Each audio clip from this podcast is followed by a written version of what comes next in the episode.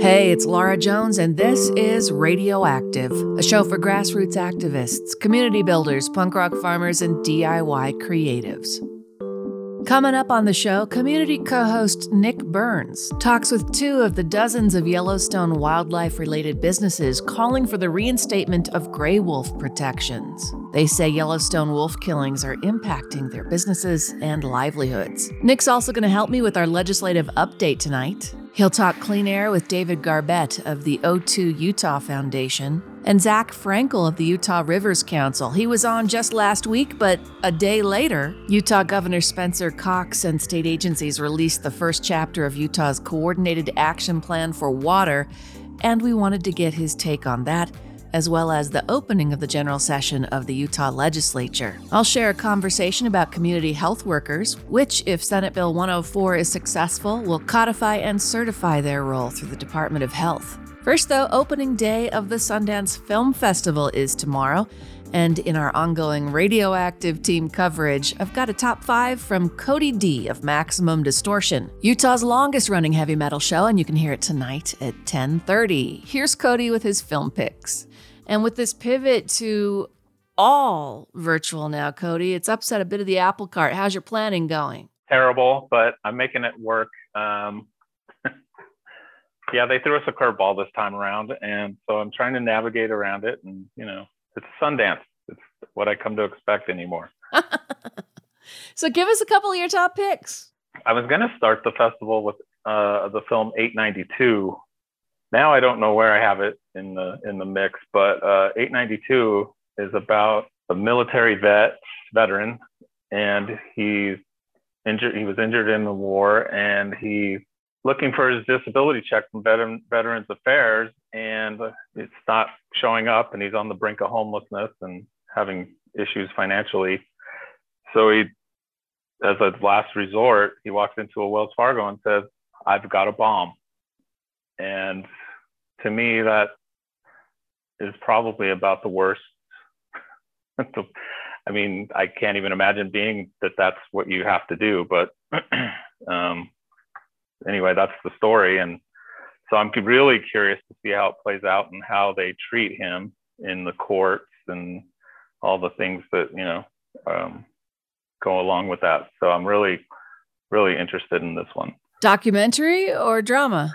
No, it's a narrative. Um, kind of excited to see this one. We'll have a post up from Cody so you can check out the trailers and all of these folks too. What's next on your list? Next is a film called Alice. And um, Alice spends her days enslaved on a plantation, yearning for freedom. And then, after a clash with the plantation owners, uh, uh, owner, she flees through the forest, uh, neighboring forest from the plantation, and stumbles onto an unfamiliar site, which ends up being a highway, and soon discovers that it's actually 1973. I, this one is interesting to me to see how that journey goes from yesteryear to now modern day. Like, oh my God, there's all this stuff. There's modern, you know. And by the way, she's now free, I would imagine. Um, so I, this one's really curious to me. I would really want to see how this plays out. Again, more of the horror genre mixed with uh, issues of social justice and current events. Yeah, very, very timely. That's that's my second.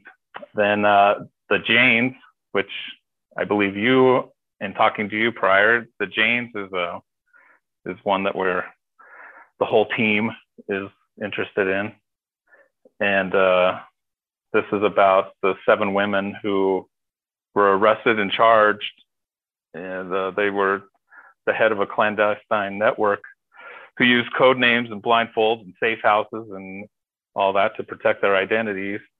And uh, pre Roe v. Wade. Yes, and they provided um, services to women seeking safe and affordable, illegal, to your point, illegal abortion. Past is present, past is prologue. Yes, and they called themselves Jane. So it's a documentary and uh, should be really good. Very interesting to see how they navigated. And I believe this was in Chicago. Unfortunately, we we might be on the brink of going back to that. Yeah, unfortunately. have a roadmap in this film and, and within our own history. What else you got? And then this one's kind of timely because she's back in the news because her son just died. Um, the documentary Nothing Compares, which is a documentary about Sinead O'Connor. And uh, I think I read a couple days ago she's been hospitalized. Yeah, she was very despondent and and made a statement or two on social media about harming herself. So wish all the best to Sinead O'Connor. I remember when she first broke on the scene with Lion and the Cobra and it just blew me away. Yeah. Me became one of my favorites. I think she blew a lot of people away. And, and you know, that the the Prince tune. Yeah, I mean she she took the world by storm. And then of course her Saturday night, Saturday Night Live appearance with the tearing of the Pope's picture. So that's my next one. Nothing compares. Let's get one more from the Cody D top five list for Sundance 2022. So this one, this one I know you knew was going to be on my radar. Um, it's called Sirens, and Slave to Sirens is the name of a, a Middle Eastern band, and they're from Beirut, and it's an all all women metal thrash metal band. And amid all of the political unrest and unraveling of Beirut, five bandmates form a beacon of expressionism, resistance, and independence. And I, we we did on Maximum Distortion. I think it was about three years ago. We put. I think we did an all unsigned Middle Eastern um, uh, metal show. And it was really interesting to see how many bands, because I, you know, it's kind of a, I think a lot of these bands have to be really careful and um, hide who they are and what they do and what they say, especially. So, uh, yeah, I'm really curious to see this this one because, you know, first off, it's it's five women and they're in a thrash metal band, which is my my favorite genre of metal, and um, and just see how they navigate this whole, you know, being in the Middle East and being women, and you know, playing the devil's music, you know, everything everything that goes along with that, and um, I'm sure they have some anti-institutional authoritarian anti-authoritarian uh, yes uh, you know rhetoric of their own. So uh, this one should be really good, especially if you love metal. Cody D of Maximum Distortion, which you can hear tonight at 10:30. Those are his top Sundance Film Festival picks. The fest starts tomorrow. It is all virtual. Don't forget, sign up for your free account because there are locals screenings that won't cost you anything if you have that account. And all the Sundance ASCAP music concerts will be virtual and available to you at no charge. You can find more details in tonight's show notes or on our Sundance Film Festival page at krcl.org. Now it's time to start our coverage this evening of the legislature, the people's business going on on Utah's Capitol Hill. And joining us in our legislative update today, we have the returning Island Wave podcast host, Kamaile Tripp. Hi, Kamaile. Aloha. So, a week from today, it is Community Health Worker Day on Utah's Capitol Hill. And there is a bill we're ready to talk about, SB 104, that is being carried in the Senate by Luz Escamilla, still looking for a House sponsor. What would this do, Kamaile? So, it would provide guidelines for certification for community health workers. And I can't help but think of the pathways that it opens for state funding. Um, we've been able to get funding uh, through other efforts that community health workers work uh, help out with, like prenatal care, infant care, um, diabetes, and uh, cancer treatments and stuff like that. But this way, we could possibly present a need for our community health workers to be included on Medicare bills and ah. be able to ah. be reimbursed for their expenses. Because a lot of time, community health workers will eliminate barriers for food and housing and spending their own money. So if we can get that money back to them, that would be the best case scenario. Um, and that's this bill could open up that pathway. And another one is just to empower community health workers to know that they're important, that their work is important and that it is appreciated by the community and vital to our um, survival in our diverse communities. I think of community health workers as connective tissue to those parts of our community that are disconnected or disaffected or marginalized.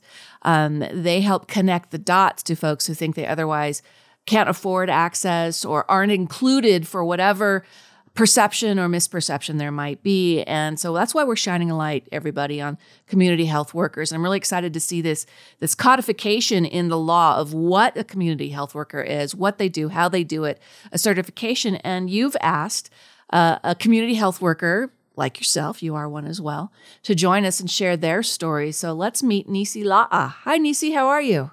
Hi, Laura. I'm good. How are you? Doing well. Introduce yourself to our listeners and, in particular, about your community health worker role. Yes. Hi, everyone. My name is Nisi La'a, as Laura mentioned before. Um, I am a community health worker with Pacific Island Knowledge Action Resources, aka PIK2AR, which is a nonprofit organization here in the wonderful state of Utah, but we don't limit ourselves to just Utah people. We also service other areas as well. Um, just an overview of the organization I work with before I jump into my role as a CHW is that um, we work in three areas, which is empowered living services, cultural preservation, and economical development. So, of course, with cultural preservation comes along with um, per, um, preserving our Pacific Islander heritage here in Utah by offering um, our Be'au group, our Pacific Islander film series, and also our Be'au um, literary literary group. Yes, I'm, I'm sorry. And tell I'm folks what PAO stands for too. Yes, so it's the Pacifica Enriching Arts of Utah. So our collective um, group of Pacific Islanders that are talented in their works in such as art, um, dance, um, anything that involves craft of showing off your talents in many ways. And then along with our economical development, we have our um, Salt Lake City um, Pacific Islander Chamber of Commerce. We just changed it from our Salt Lake City Business Alliance. So we're still in that transition. But they um, assist our Pacific Islander um, businesses here in Utah, but also not limited to just Utah. We just had our wonderful meet and greet in Arizona last week. And of course, coming back to our Empower Living Services, which is more directed towards our case managers and CHWs, community health workers like me. Um, we help service our communities in any way that we can um, when it comes to victim advocacy, um, advoc- advocating for our um, community members through getting rental assistance, um, mortgage assistance, food assistance, just any assistance they can think of, we got it for them. So, along with our CHW, of course, we have that wonderful bill um, in the legislative um, bills that um, Kamaile mentioned before. Um, I will be joining the wonderful CHWs on the Hill next week the, on the 26th. So, of course, um, CHW work is very meaningful to me.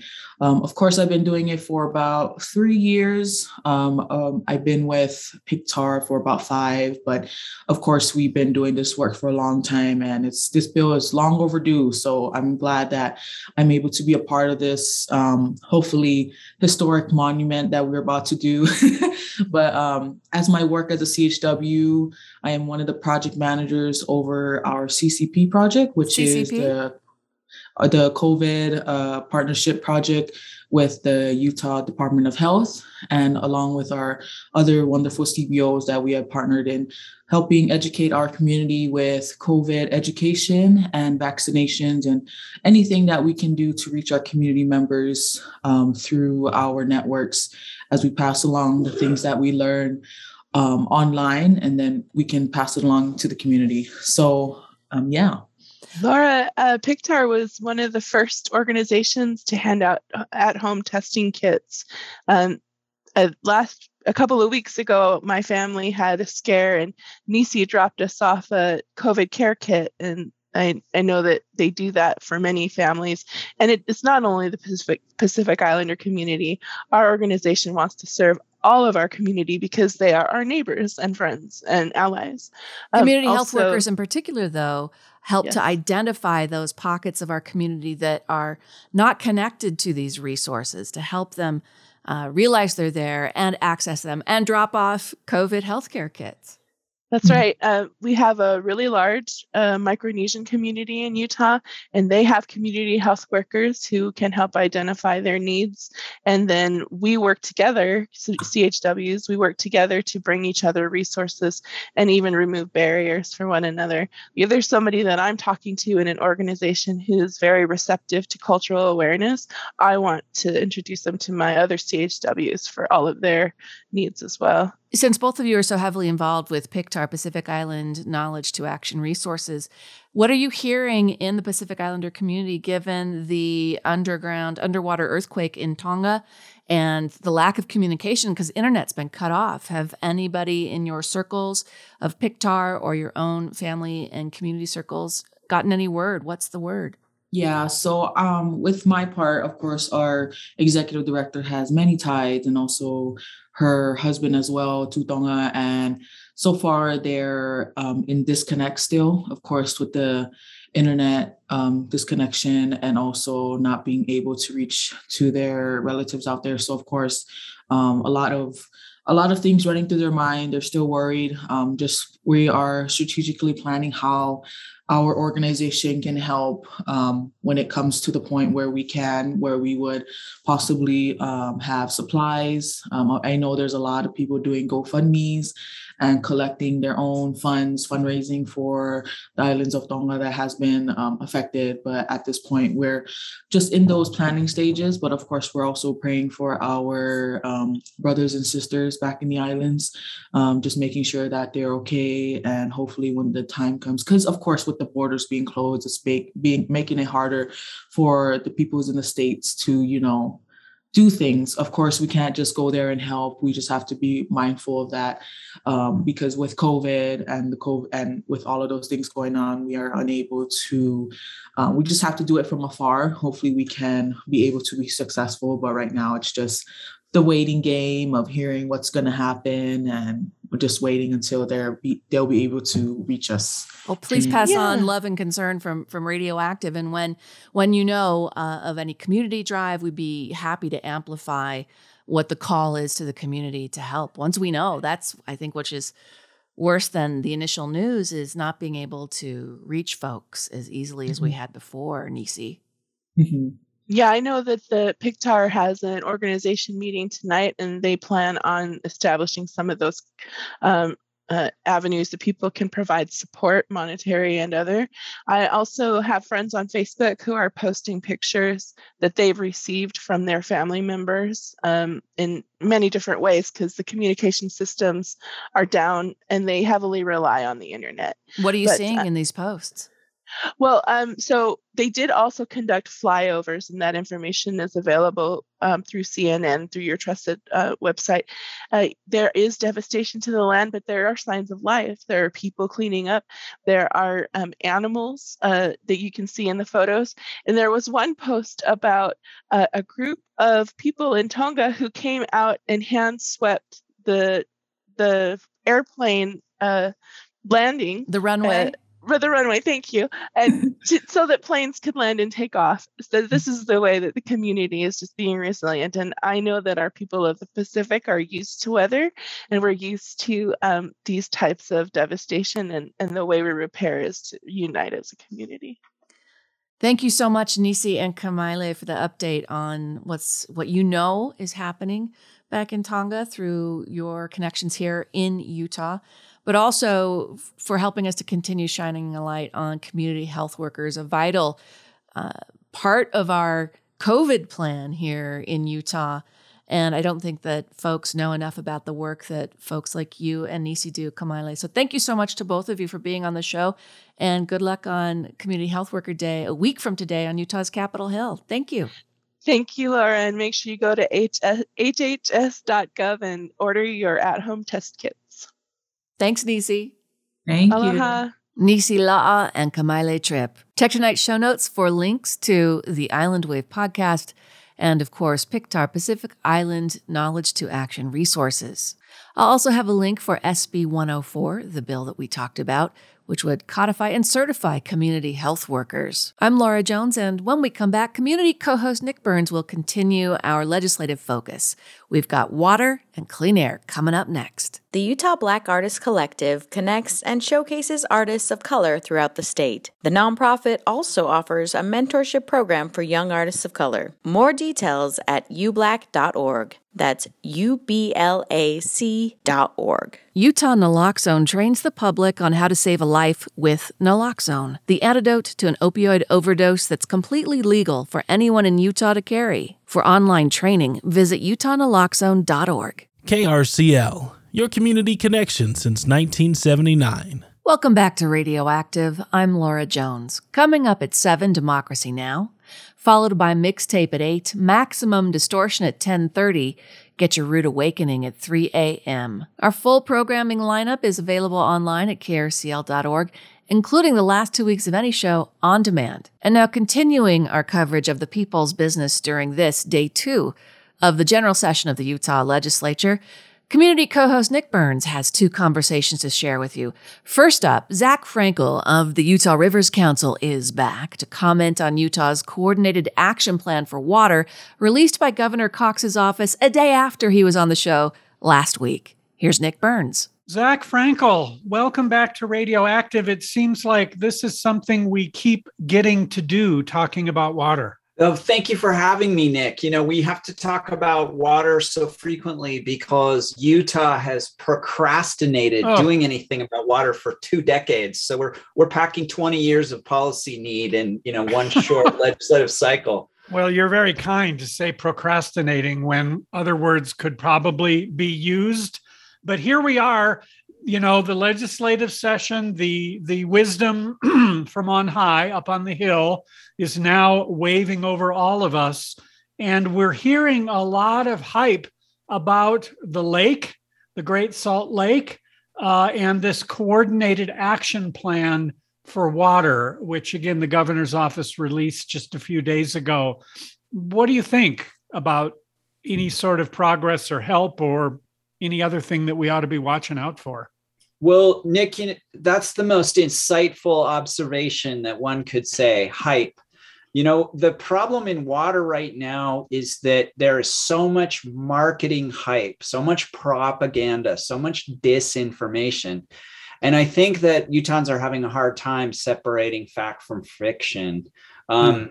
There's, uh, you know, there, there's a special interest in water. There's a bunch of lobbyists in that state house, uh, scores of them, working to advance the same old tired water policies that don't do justice to those of us in Utah that want a sustainable water policy, that want to see rivers and lakes to continue to have water in them.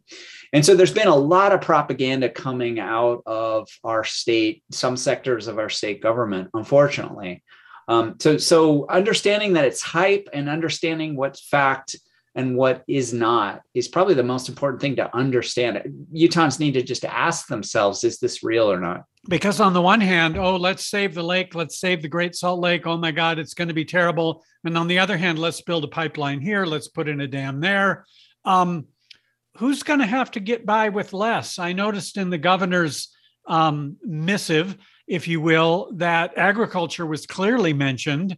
Uh, and yet I know there are a lot of people who think gee, we'd have plenty of water if we grew less alfalfa, but then that puts those farmers out of work potentially. So, any, gosh, crystal ball?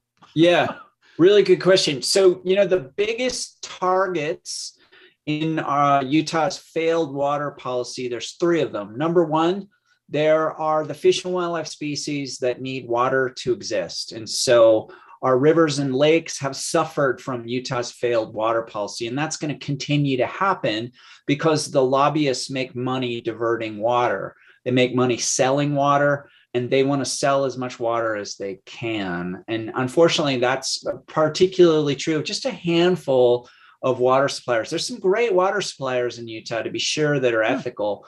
But unfortunately, there's a handful that are definitely not. And some of them employ lobbyists to make sure we keep wasting billions of dollars on unnecessary diversions that will dry up our rivers. The second audience that's going to be really impacted by Utah's failed water policy are the indigenous peoples, especially the Ute and Indian reservation, which have water rights to the Colorado River that the state has refused to recognize. Um, the Utah is overusing its rights to the Colorado River today because of its failed water policies, and that overuse is coming out of the Utes um, tribal water rights, which are you know ancient, you know, which which predate the statehood of of Utah. So so that's the second population, and of course the third population, ironically, are the farmers, because these water districts are urban water districts that deliver water to urban populations to continue to waste water. You know, residents of the Wasatch Front use 100 ga- gallons more water per person each day than residents of Denver. And that's because of our fa- failed water policies, particularly at the state level, which water lobbyists are working to protect and keep going forward. And so the farmers are losing their water supply to the urban population. So those are the three targets, unfortunately, of Utah's failed water policy. So if we wouldn't flush our toilets 100 times a day, some farmers could potentially stay in business. I mean, to really cut crassly. Um, I wonder I wonder about this governor's, you know, our state, we have this plan. It's going to be released in four chapters throughout the year. The vibrant communities um, portion, which is the first part, conveniently comes out after the legislative session.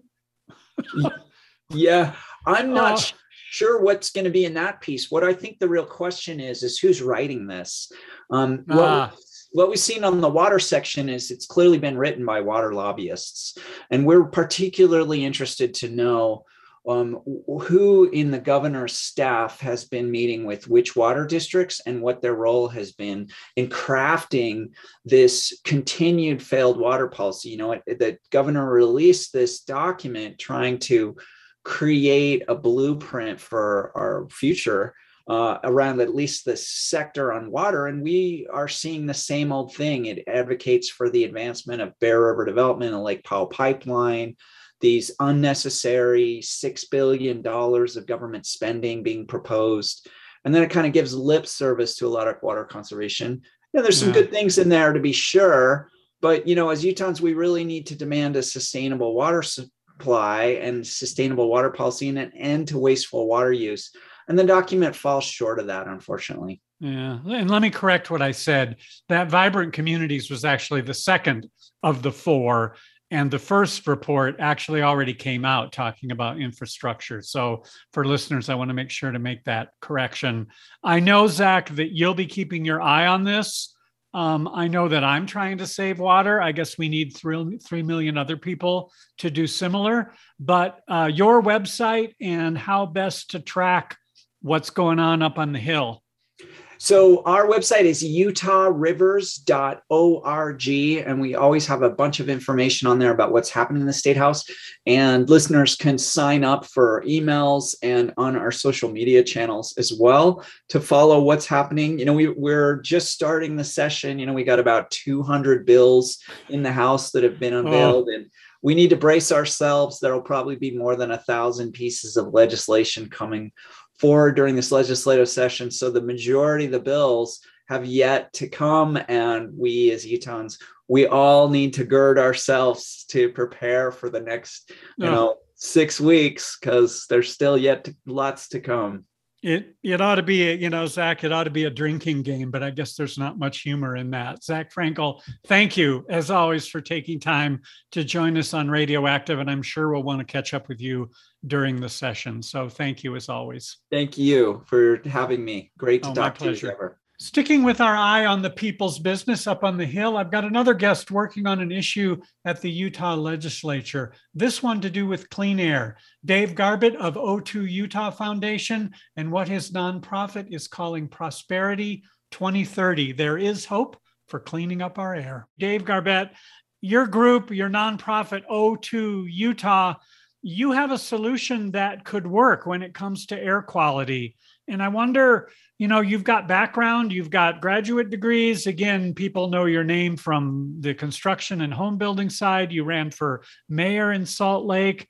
Tell me a little bit about O2 before we get into Prosperity 2030. Yeah, first of all, great to be here. Uh, Nick, thank you so much. Sure, my pleasure.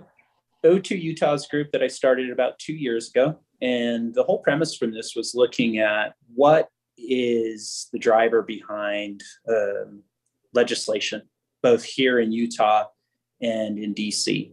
And so often it seemed the recipe, actually, corporate America is very good at this.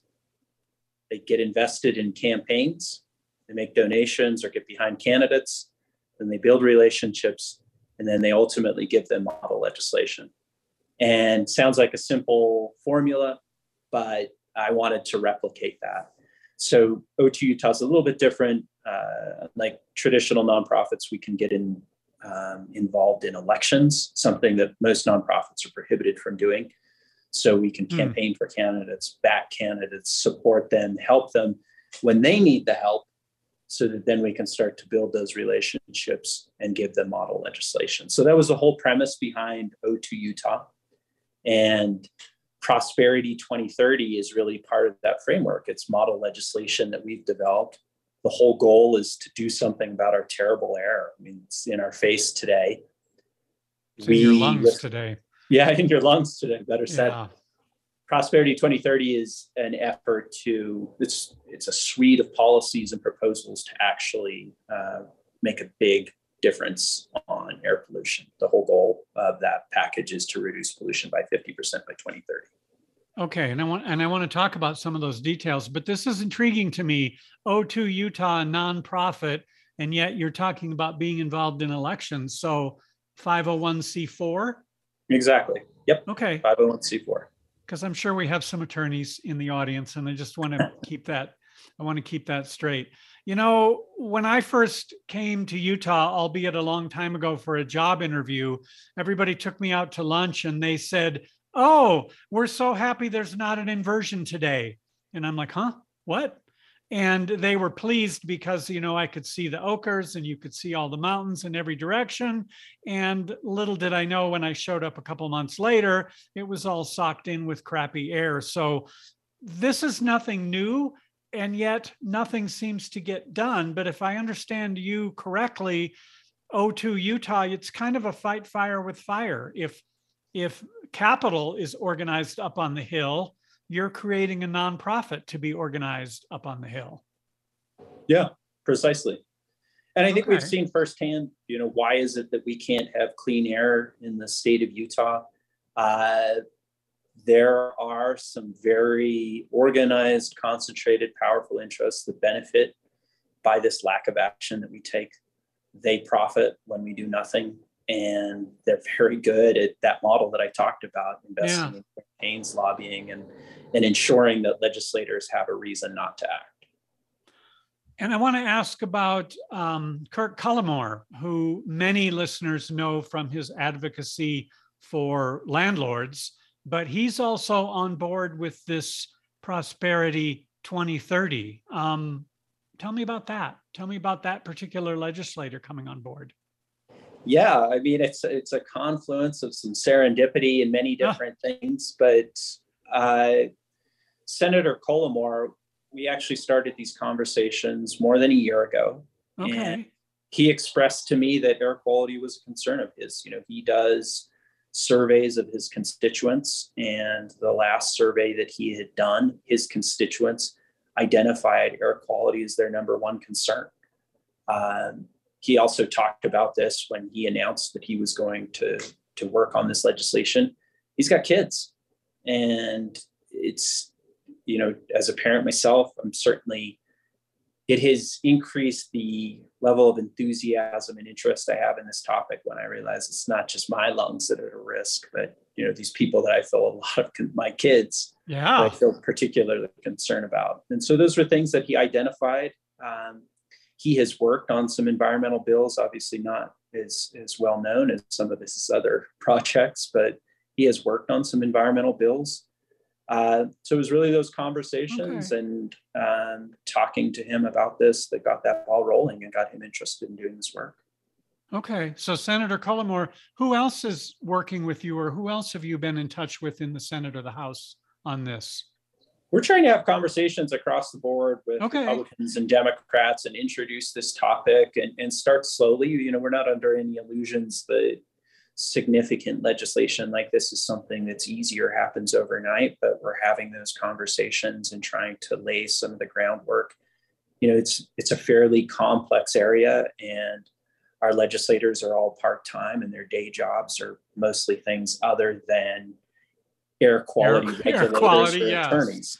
Oh. So well, let's let's jump into prosperity 2030. The idea is your legislation, again, you've got a fairly major senator on board already, would cut, as I understand it, cut air pollution by half in nine years.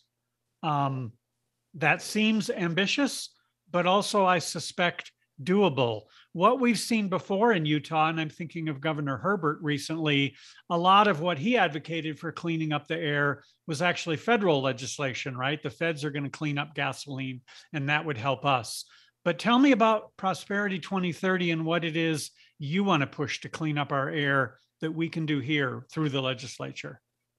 Yeah, and you know, I think that's something that's actually intriguing for Senator Cullimore and for some of the Republicans that we've talked to really what the state of Utah has done on air quality is simply um, rely on federal regulations to clean our air. It's because of federal laws and regulations related to vehicles, because of federal laws and regulations related to things like the furnaces in our homes that we've really made some improvements in Utah. Of Water course, you'll listen to yeah. politicians and they'll take all the credit. And in fact, they'll they'll slap and bite that hand that feeds them, so to speak you know, yes. complain about the feds forcing us to do things. But it's thanks to that that we've made progress. But the state itself has never said, actually, we want to be, we want to control our own destiny. We want to do something about vehicles to ensure that we're we're having clean air. We want to do something about the homes and buildings in our valleys to ensure that we have clean air. That's part of what prosperity does. I would say that prosperity is, you know, forever we've said, let's have clean air compare it to brownies. Everybody says we want brownies, but we've never had a recipe for baking brownies. And that's what prosperity is. It's that suite of policies. You know, and if I can really stretch this analogy, sure. the way that this is typically dealt with is people at the legislature say, you know, I think ultimately one day we want brownies. Let's let's add a tablespoon of flour this year. And that's uh-huh. it. They don't know what else they're going to add. And in fact, you'll have lots of discussions where people are putting things that are actually taking us backwards, putting in the wrong ingredients, but nobody's looking at a recipe. Yeah, what kind of flour and should that be gluten-free flour or on? So give me some specifics. What exactly is in this recipe for cleaning our air? What would you like to see the bills actually say and do? I mean, low high, hanging fruit, big hanging fruit? All of those things. At a high hmm. level, the most important thing for the state is to actually care and to do something about vehicles okay. and about our homes and buildings. These those together are creating most of our problems both in the summer and the winter. And right now, as far as the state is concerned, they all there is almost no care whether you're driving the cleanest car on the road, if you're driving an electric vehicle with no emissions. In fact, if anything, the state will punish you or if you're driving the dirtiest vehicle. Again, the state's actually gone out of its way to say, for example, with the vintage plates, hey, if your car is really old, meaning that it has basically no pollution controls, we're not even going to make you get emission tests. We're going to use this, this nifty plate that exempts you from all of that. so we need to develop a program where we show people we actually care. Um, and, and what prosperity does is similar to the way that the state treats vehicles for road funding. You know, everybody understands that if you drive a vehicle you're going to pay gas tax. And that that gas tax is commensurate with how much you use that resource. So the more you drive the more you pay. But we don't do anything similar to that with air quality. And so that's what prosperity does. It provides incentives um, some rebates and then also tells people if you're choosing to drive the dirtier vehicles on the road you're going to need to pay more because you're causing more of a problem. So that's vehicles. Homes and buildings And I think this is one of the exciting things. You know, let me just take a second to say this. We're at a unique time because while we have this terrible problem, I don't think we've ever, like we do today, had the technology to have millions of people living on the Wasatch Front, but also have clean air, be able to heat our homes, be able to get around. And we're at a point where we have that. So, especially when it comes to homes and buildings, we have builders doing it today, building uh, homes and buildings that are completely emissions free. Uh, there's no reason why we can't move in that direction other than lack of political will. And we've often, I mean, in the past few years, we've actually seen the legislature balk and not pass rules, you know, to tighten up homes and to help. So I think there's a huge lobbying arm there. I remember one of the arguments from a few years ago was, oh my God, it'll make a house cost a thousand dollars more. You know, and yeah, it would, but you know, a house is 300, 400 grand. Seems a pretty small price to pay for clean air. I know we have well, to let you go. Go ahead. I just wanted to say one thing on that. That's we've actually turned a corner there. And today, the builders in the valley who are building buildings that are emissions free are finding that up front, worst case scenario, there's no difference in cost. In oh, fact, wow. most builders save money. And then for operations, we'll actually save money. So we're seeing that in practice. We've got some good research from the Rocky Mountain Institute in Denver finding the same thing. The University of Utah did a comprehensive analysis if they switched to full um, emissions free construction and found that for residential would save them a bundle of money. So it is actually, we've turned a corner and it's cheaper to do it today. Wow. Not to mention, you could use that as a selling point when you go to sell the home, right? Yeah. Mm-hmm. I'm, I'm glad to hear that. I know it's been an issue. I know you've got an event Thursday. You have a webinar, like a kickoff event. Tell folks about that. Yeah. They can learn more about that at our website or on the socials. Uh, again, O2 Utah, and our website is o2utah.org. What we're doing is just getting people together to update them on the efforts that we've been making up at the Capitol and tell them how they can help us. Because again, we're at this great spot. We've got the recipe, we've got the technology. What we need is to address the lack of political will. And this is where individuals really will make a difference. Just a few people contacting their legislator and senator and sticking with them can really make a difference. And the whole goal is that we start to convene those groups and have those discussions and tell people what they can do to make a difference. And there ought to be a metaphor in there for your idea of a recipe with brownies, you know, spreading some sugar around um, up on the hill. But Dave Garbett, thank you, O2. It's I, I like the notion that you've got something attainable. Here's a goal. Here's how we want to get there. Again, legislation will have to be passed to sort of push these incentives.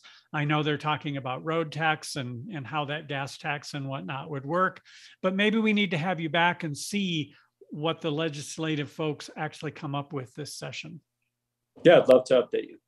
And again, Thursday, you've got your webinar for folks to tune into. I presume, like you say, Facebook, Instagram, et cetera, people can find out.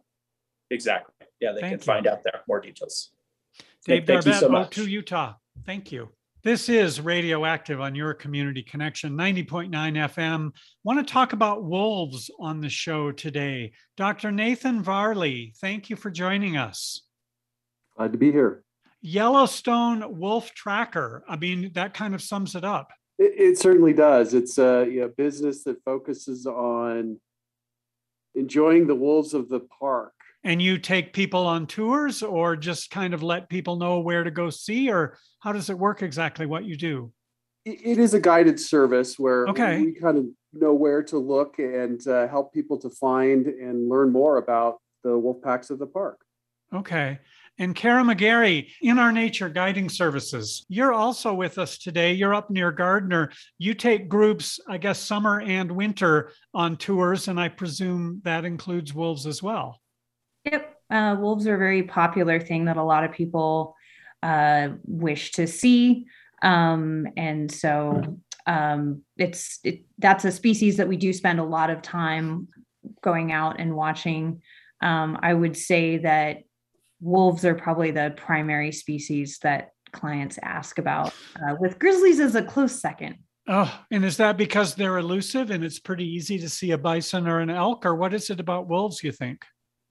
Well, you know, Yellowstone is quite unique because it's the best place in the lower 48 to see wolves in the wild. Um, and also, you know, they aren't a species that a person would be able to count on finding on their own. It does take, even with us guides, it takes um, a, a, group effort. You know, we we know what happened yesterday, so that gives us a good basis mm. of where to look. But we also do. Um, you know, we we rely on a lot of our knowledge and skills of of how we've seen animals move on the landscape in the past and what what habitat affinities they tend to have. Yeah, it's it's pretty awesome. No, totally cool. Um, Dr. Varley, bring you in here. The changes we've seen in laws, I guess, over the past two years, I want to say both Idaho and Montana seems to have pretty much allowed free range to hunters and killers. Um, that can't be good for the wolves. No, it hasn't. It's really been quite a change for us because previously, especially in Montana, regulations protected to some degree the packs that mostly reside inside the park and only occasionally go outside. But this year has really marked a, a dramatic change in that dynamic, and that uh, the wolves are much more vulnerable to a much higher take by hunters and trappers so that's got us very concerned that the very animals we're relying upon uh, are being taken outside the park at a historical rate.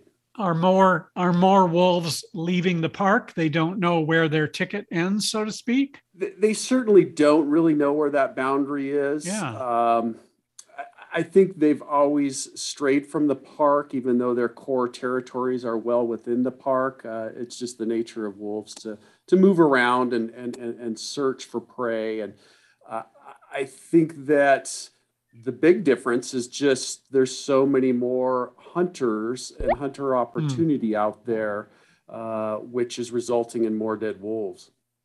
And again, this isn't only hunting, right? I understand the law changes have allowed trapping, snaring. Uh, you can shoot them at night.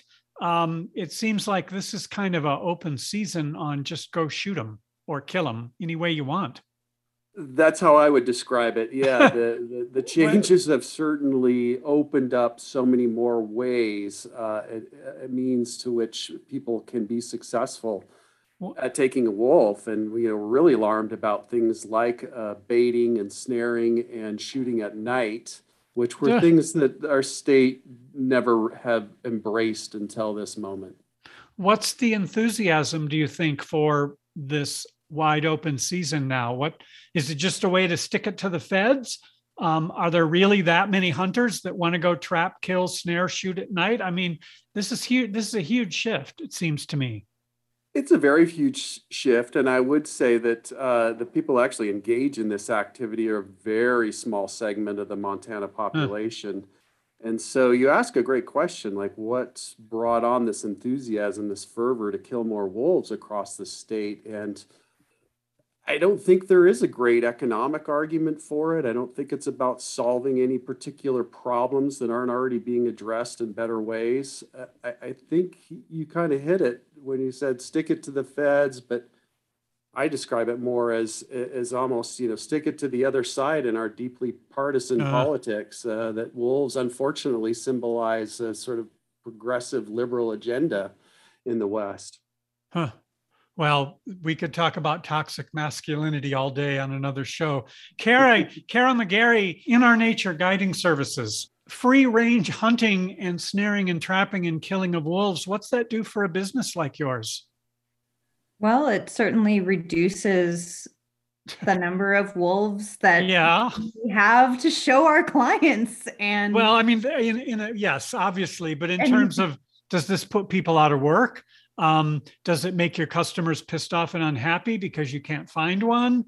Um, it seems to me that that there's been so much discussion about bloodthirsty wolves, the economics of people like you who depend on them kind of get well, left in the in the in the wayside. Right, and we have a pretty unique situation. So, so to answer part of your question from earlier, uh, we, I am getting emails every day, multiple emails um, from people who are past clients um, mm. who are concerned about this situation.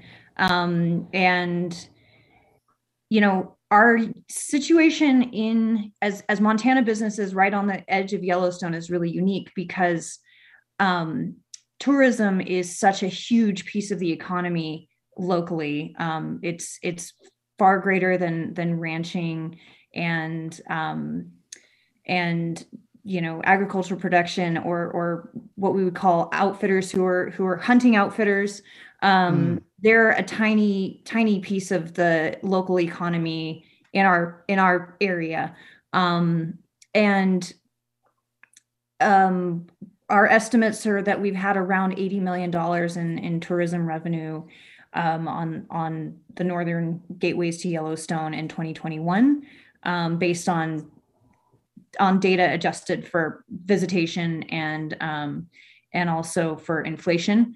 Um, mm. The other thing that I think is astounding is that um, this year, 10% of the wolves that have been killed in Montana have been taken from less than half a percent of the state's total area, which is right here on the boundary of Yellowstone. So here, the wolves and the ability to see them alive is really a thing of huge value, and it's also where we're having the biggest impact to our wolf population. So those two things together create a lot of concern. Um, we don't yet know how this is going to play out. Nathan can probably talk about the way things were in 2012 when we had a very high um, high wolf hunting year that mm. impacted the park's population. Um, so we're we're we have a lot of concerns, but we'll see how things play out. Yeah, I mean, it's if somebody wants to see a wolf, they're probably not going to be happy with a bison. So um, it is it is an issue. I mean, Dr. Varley, I understand there's a bounty, so you can go kill them and get a and get money uh, it just seems kind of there seems to be a weird bloodlust. And i wonder if some of this some of this is because there are petitions out there to relist the gray wolf as endangered. Um, and i wonder at least in utah it seems to me the more the feds do the more the state wants to say kill kill kill. Yeah i, I see that dynamic as well. It, it, it's inf- unfortunate i think uh, often this debate is really kind of framed as kind of a Yellowstone versus Montana, we'll just say in our situation. But I, I, really think it should be, you know, Montanans against Montanans because Kara and I are Montanans. We employ people, we pay our taxes in this state. Uh, I don't know why our pleas along the lines of the economics aren't really being heard by a, a sort of pro business administration in the state so we're kind of left with well maybe the federal government will help us maybe we can get them relisted and that will protect our livelihoods in the long run i i think the federal government has a compelling case to look at that, that uh, these threats that we've talked about are, are, are so great that can we really trust the states hmm. whether it be utah or montana to to to take care of wolf populations in a, in a rational, responsible way.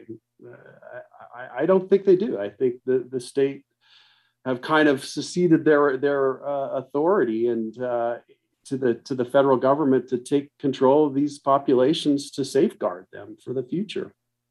And like you say, it becomes incredibly adversarial for many reasons. For folks interested in your work or want to be involved or come and have a Yellowstone wolf tracking experience, where should they go? Uh, check out wolftracker.com. That's us. Kara McGarry, in our nature guiding services, summer, winter, year round, you can take people out. Again, easy to find a bison, maybe not so easy to find a wolf. How can people learn more? So we're at inournature.com with hyphens in between the words. And are you optimistic that uh, something will be done here, that the feds might step in and relist, or too soon to tell? We'll see. It's really difficult to understand all the complex uh. um, processes and and pressures that um, our our Fish and Wildlife Service is under around this issue. And of course, when they're making that decision, they're making that decision about a lot of different um, you know over over a huge scale and it's going to affect a lot of different people in a lot of different ways um, and so one of the things that that I'm doing and Nathan's working on it as well um, is working at more of the local level um, because all Okay. politics are local, and so we're we're we're addressing that as well. Thank you very much. Kara, Kara McGarry, our Nature Guiding Services. Thank you, Dr. Nathan Varley, Yellowstone Wolf Tracker. Thank you for your time. If something changes or evolves, let's discuss more. You bet. Thanks for having us on. Well, thank you to you both. Thank you. And that is community co host Nick Burns wrapping tonight's Radioactive and a conversation about Yellowstone wolves with Dr. Nathan Varley of Yellowstone Wolf Tracker and Kara McGarry of In Our Nature Guiding Services. My thanks to Nick Burns and all of our guests this hour helping us plug into our community. Be sure to check tonight's show notes for a link to the folks and their organizations and consider getting involved in one of the causes discussed this evening. Questions, comments, suggestions for the show, you can email me, Laura Jones, at radioactive at krcl.org. All right, did you notice the big full moon the last couple of nights? It's called the Wolf Moon. So, given our guests, the Wolf Moon, we're going to go out with a little Warren Zevon, Werewolves of London on KRCL 90.9. Have a great night. Thanks for listening, everybody.